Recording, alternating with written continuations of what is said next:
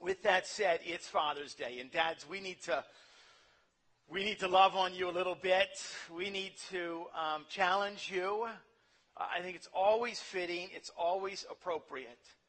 Other than you being a follower of the Lord Jesus Christ, your number one responsibility, men, dads that are here, your number two responsibility is to be a faithful husband, to love their wife as Christ loves the church. And number three, before anything else, before you head out to work to be the greatest, whatever you have been called to do, your responsibility as a father is more important than anything else. Oftentimes I've thought that if the church grew, if a ministry increased, if a career was successful, then we're successful. And that's so wrong. If we've failed at homes, if we failed in our role that we have as husbands and as fathers, I believe that regardless of whatever part we are touching in our lives, then ultimately we have failed. And so that's why this morning, this time together is so important for us to learn about what it means to be a father, okay, that models our heavenly Father, which is a huge responsibility, but thankfully the Holy Spirit gives to us the means and the ability to do that. I want to direct your attention to a text. I think it's a really interesting text. Mark chapter 10. If you have your Bibles, take them and turn with me. We're going to read verses 13, 14, 15, and 16. Mark chapter 10. You'll see this story. It's actually repeated 3 times out of the 4 Gospels. Mark chapter 10, 13 through 16. There's a lesson in it for all of us, but dads, I want to speak directly to you this morning. As we honor, but I believe it's fitting to challenge you as well. Mark chapter 10, verse 13. And they were bringing children to him, to Jesus, that he might touch them. And the disciples rebuked them. But when Jesus saw it, he was indignant. And he said to them, "Let the children come to me. Do not hinder them, for to such belongs the kingdom of God. Truly I say to you, whoever does not receive the kingdom of God like a child shall not enter it." And he took them in his arms and blessed them, laying his hands on them. I love to, part of my responsibility in study is to read and to examine, and you look that the same story takes place not just in Mark chapter 10, it takes place in Matthew chapter 19. It gives interesting detail from Matthew's perspective. He says that they were little children. There's children, there's little children. This story is told as well in Luke chapter 18. And if you examine and read and study, you can compile and I think recreate as best as we can in our minds the storyline or the scenario that takes place as we reconstruct the following scene. So here it is. It's shortly after, chronologically speaking, this event takes place shortly after the transfiguration. And so the word had gone out from Peter and the others that, okay, Jesus is not just anyone. He is someone. And the light is beginning to dawn. He had left Galilee, and now he's in the region of Judea. He's on the east side of the Jordan River. And Jesus had been dialoguing, very commonplace, with the religious leaders of the day. And as he began to teach, there is a great crowd, a large crowd of people that had gathered to hear him. He was a magnet to listen to see him. And some people even thought if they could get close enough to touch him, this one that they were now referring to as the Messiah, the long-awaited. Now in the middle of this crowd were some Pharisees that had been disputing and arguing with not only the message of Jesus, but also the authority of who Jesus claimed to be. And we know that earlier the Pharisees had tried to trick Jesus and said that he had strayed from the teachings of the highly respected Old Testament, particularly when it came to the subject of divorce, a challenging subject, no doubt. And so they thought they had kind of cornered Jesus. And as he was teaching, it was actually a very, very intense setting. There was a weight about it. Everyone was straining and leaning in to hear, how's he going to handle the attacks, the verbal assaults that are coming? Now, in the meantime, in the midst of this crowd, there are some parents that apparently are completely oblivious to the swirling controversy about the doctrinal subject of divorce that is being spoken about. And these parents have one concern, just like you and I do. We want the best for our kids.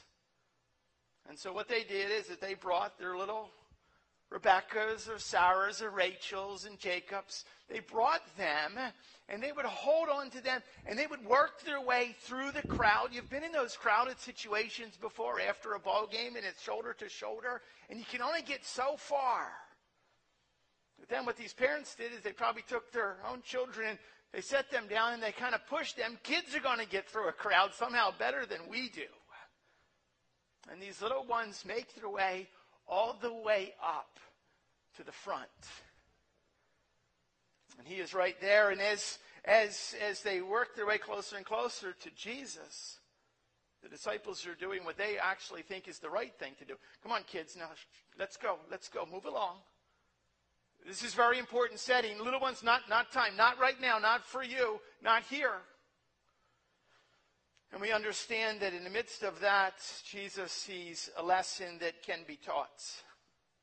He never misses.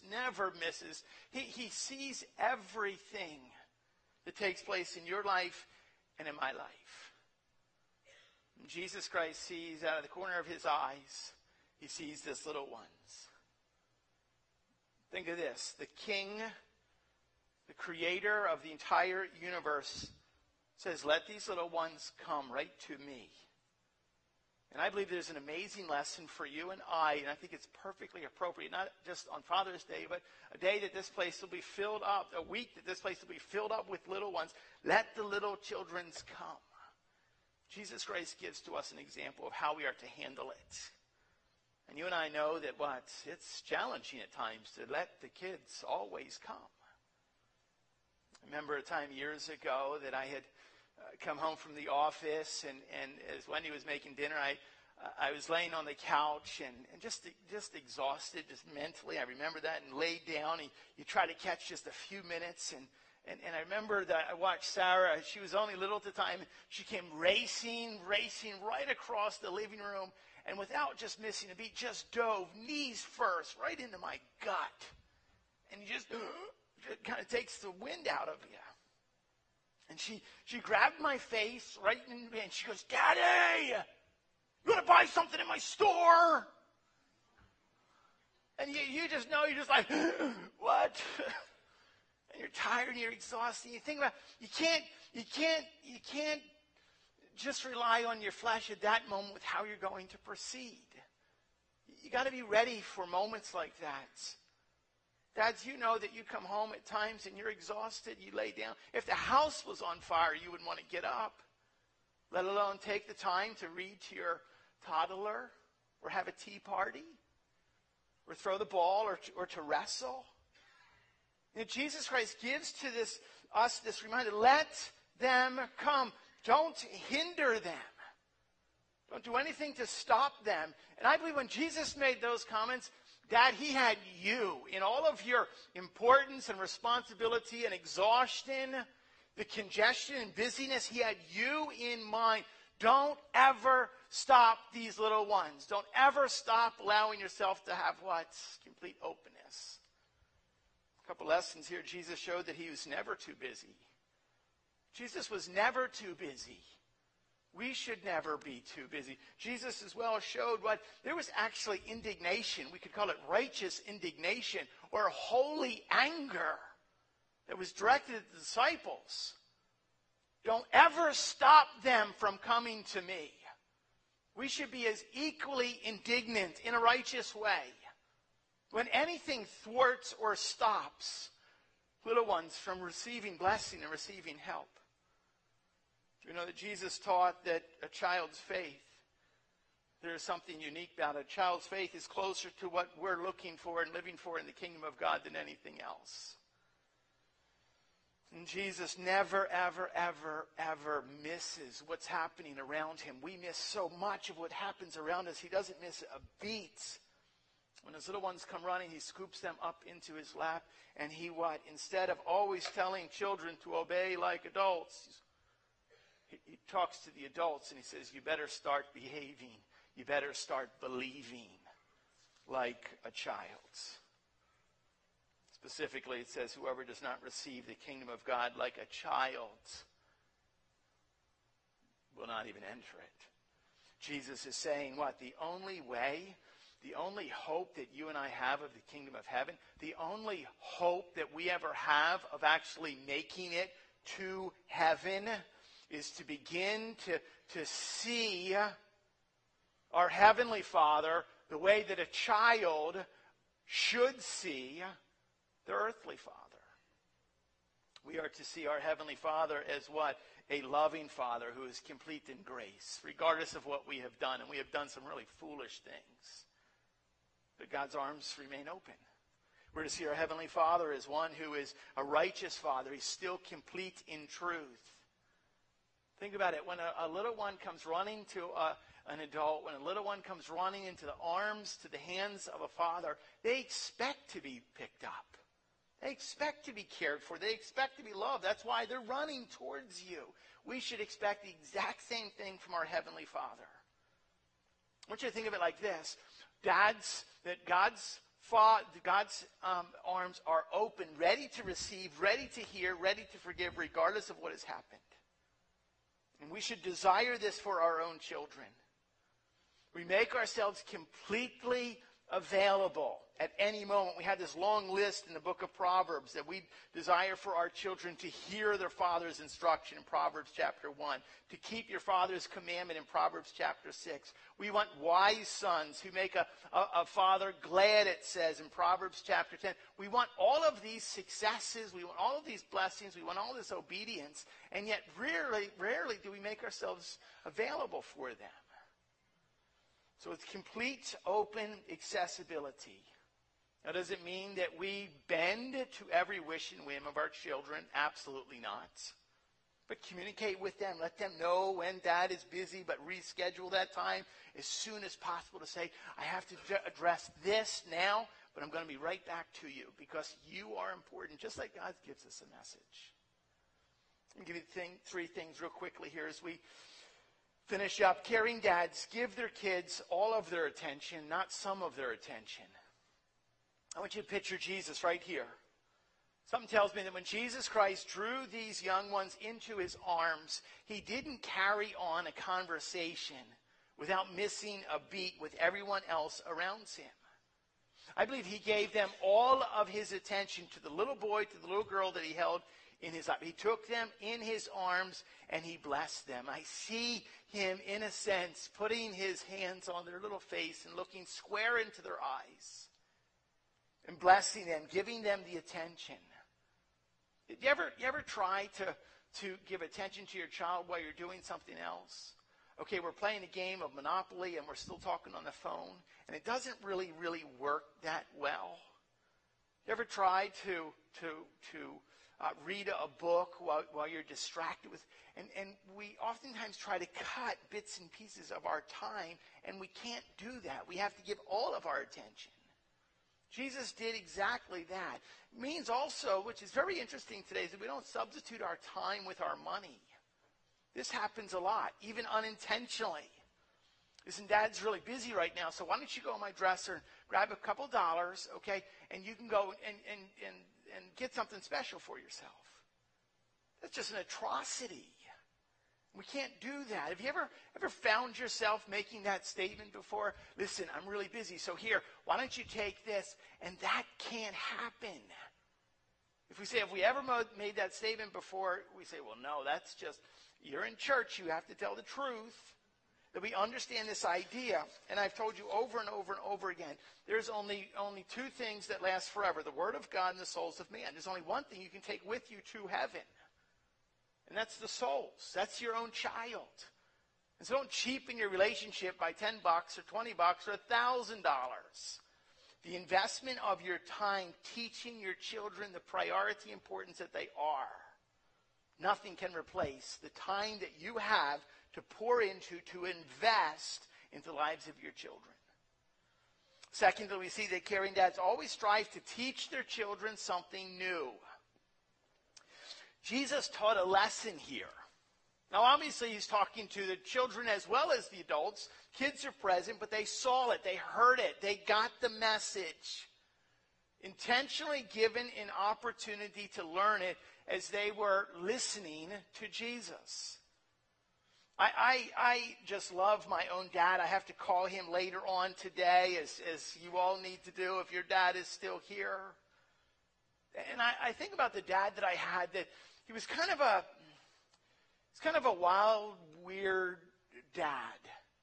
He would be an individual who couldn't do really anything exceptionally well other than live life as a dad. He did that exceptionally well. What's interesting is that I constantly tagged along. I was always riding with my dad, or I was always walking with my dad. Or my dad would go somewhere to speak. I would always be there with him. And my dad made it interesting in a way that life itself, walk out the door, is going to be adventure. You have no idea what is going to take place. And you've got to be ready for this. You've got to expect this. You have to be prepared to handle whatever situation. Now, I think at times that the car would break down, and Dad was just horrendous at trying to fix things, but at times he just was able to do it. And I remember he would make this statement, how are we going to fix this? And he would include me with that. And I wouldn't have any idea. And I remember the importance of how life was lived alongside, and he was constantly looking for opportunities to teach me things along the way, along the journey. Do you realize that that's exactly what you and I are called to do with the lives of our own children? You're always challenging them. You're quizzing them. What do we do in this situation? What does God's word say about this? Who has designed this? How is God's sovereignty visible or evident over this? How has God given you the mind or the ability or the hands to fix or to solve this problem or this dilemma or this hurdle? Every single day, Faces gives us opportunities to learn and to grow ourselves as we continue to teach our children around us. Dads, I want you to think about that. Do you give your kids opportunities to learn more things? You say, well, yeah, but my child's kind of beyond that now. No, you still model for them. You never stop being a father. You never stop being an example. We have to give our kids opportunities to learn and always be willing to teach something new. Thirdly and finally, caring dads live so their children see Christ in them. It is most important to note, I believe, one of the first introductions that a child has of Christ, to the person of Christ, to the character of Christ. The first introduction that a child has of Christ should be seen in you. A glimpse of their heavenly father should be literally seen or introduced by their earthly father.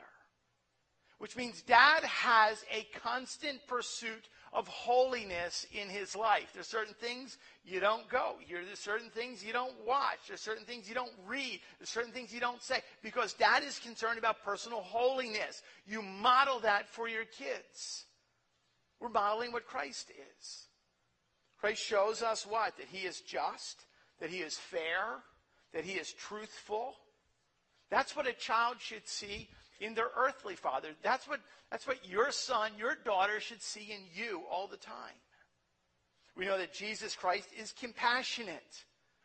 Dads, there's something that at times we lack, where we would be quick to solve a problem, but we're not tender We're compassionate. God's word says, have a tender heart. Be tender-hearted towards one another. Christ was compassionate. We're to model that compassion for our kids. Christ was loving. He was gracious. He was gentle. He was insightful. He was instructive. All of these things should be seen in us as fathers. In order to do this, we need times, we need moments to get a glimpse of how they're living their life in a way that Jesus lived, in a way that Jesus loved, so that we what? We follow directly in his footsteps. The way that Jesus pulled these little ones up into his lap, we should be willing to pull our little ones up into our lap and to teach them and show them exactly what Jesus would want for them to learn. Ultimately, Jesus wanted everyone to hear and to see what true faith looks like. And that's what he says, unless you begin to get it like this little one. Now think about the faith of a child. Literally, the hope of heaven exists for those who have a simple, tender faith. For some reason, the more that we grow, the more that we learn, the more that we mature, we complicate things that really don't need to be complicated. And I'm not saying that there is not a necessary place to study. All I'm saying is that don't overcomplicate something that is very simple. Show your kids and share your kids. There's a holy God, that he created us, that he loves us. That in our own self, in our flesh, that we have fallen into sin and there is a great distance. But Jesus Christ loves you, cares for you, has offered himself for you. What? So that we put our faith, our life into his hands and into his work.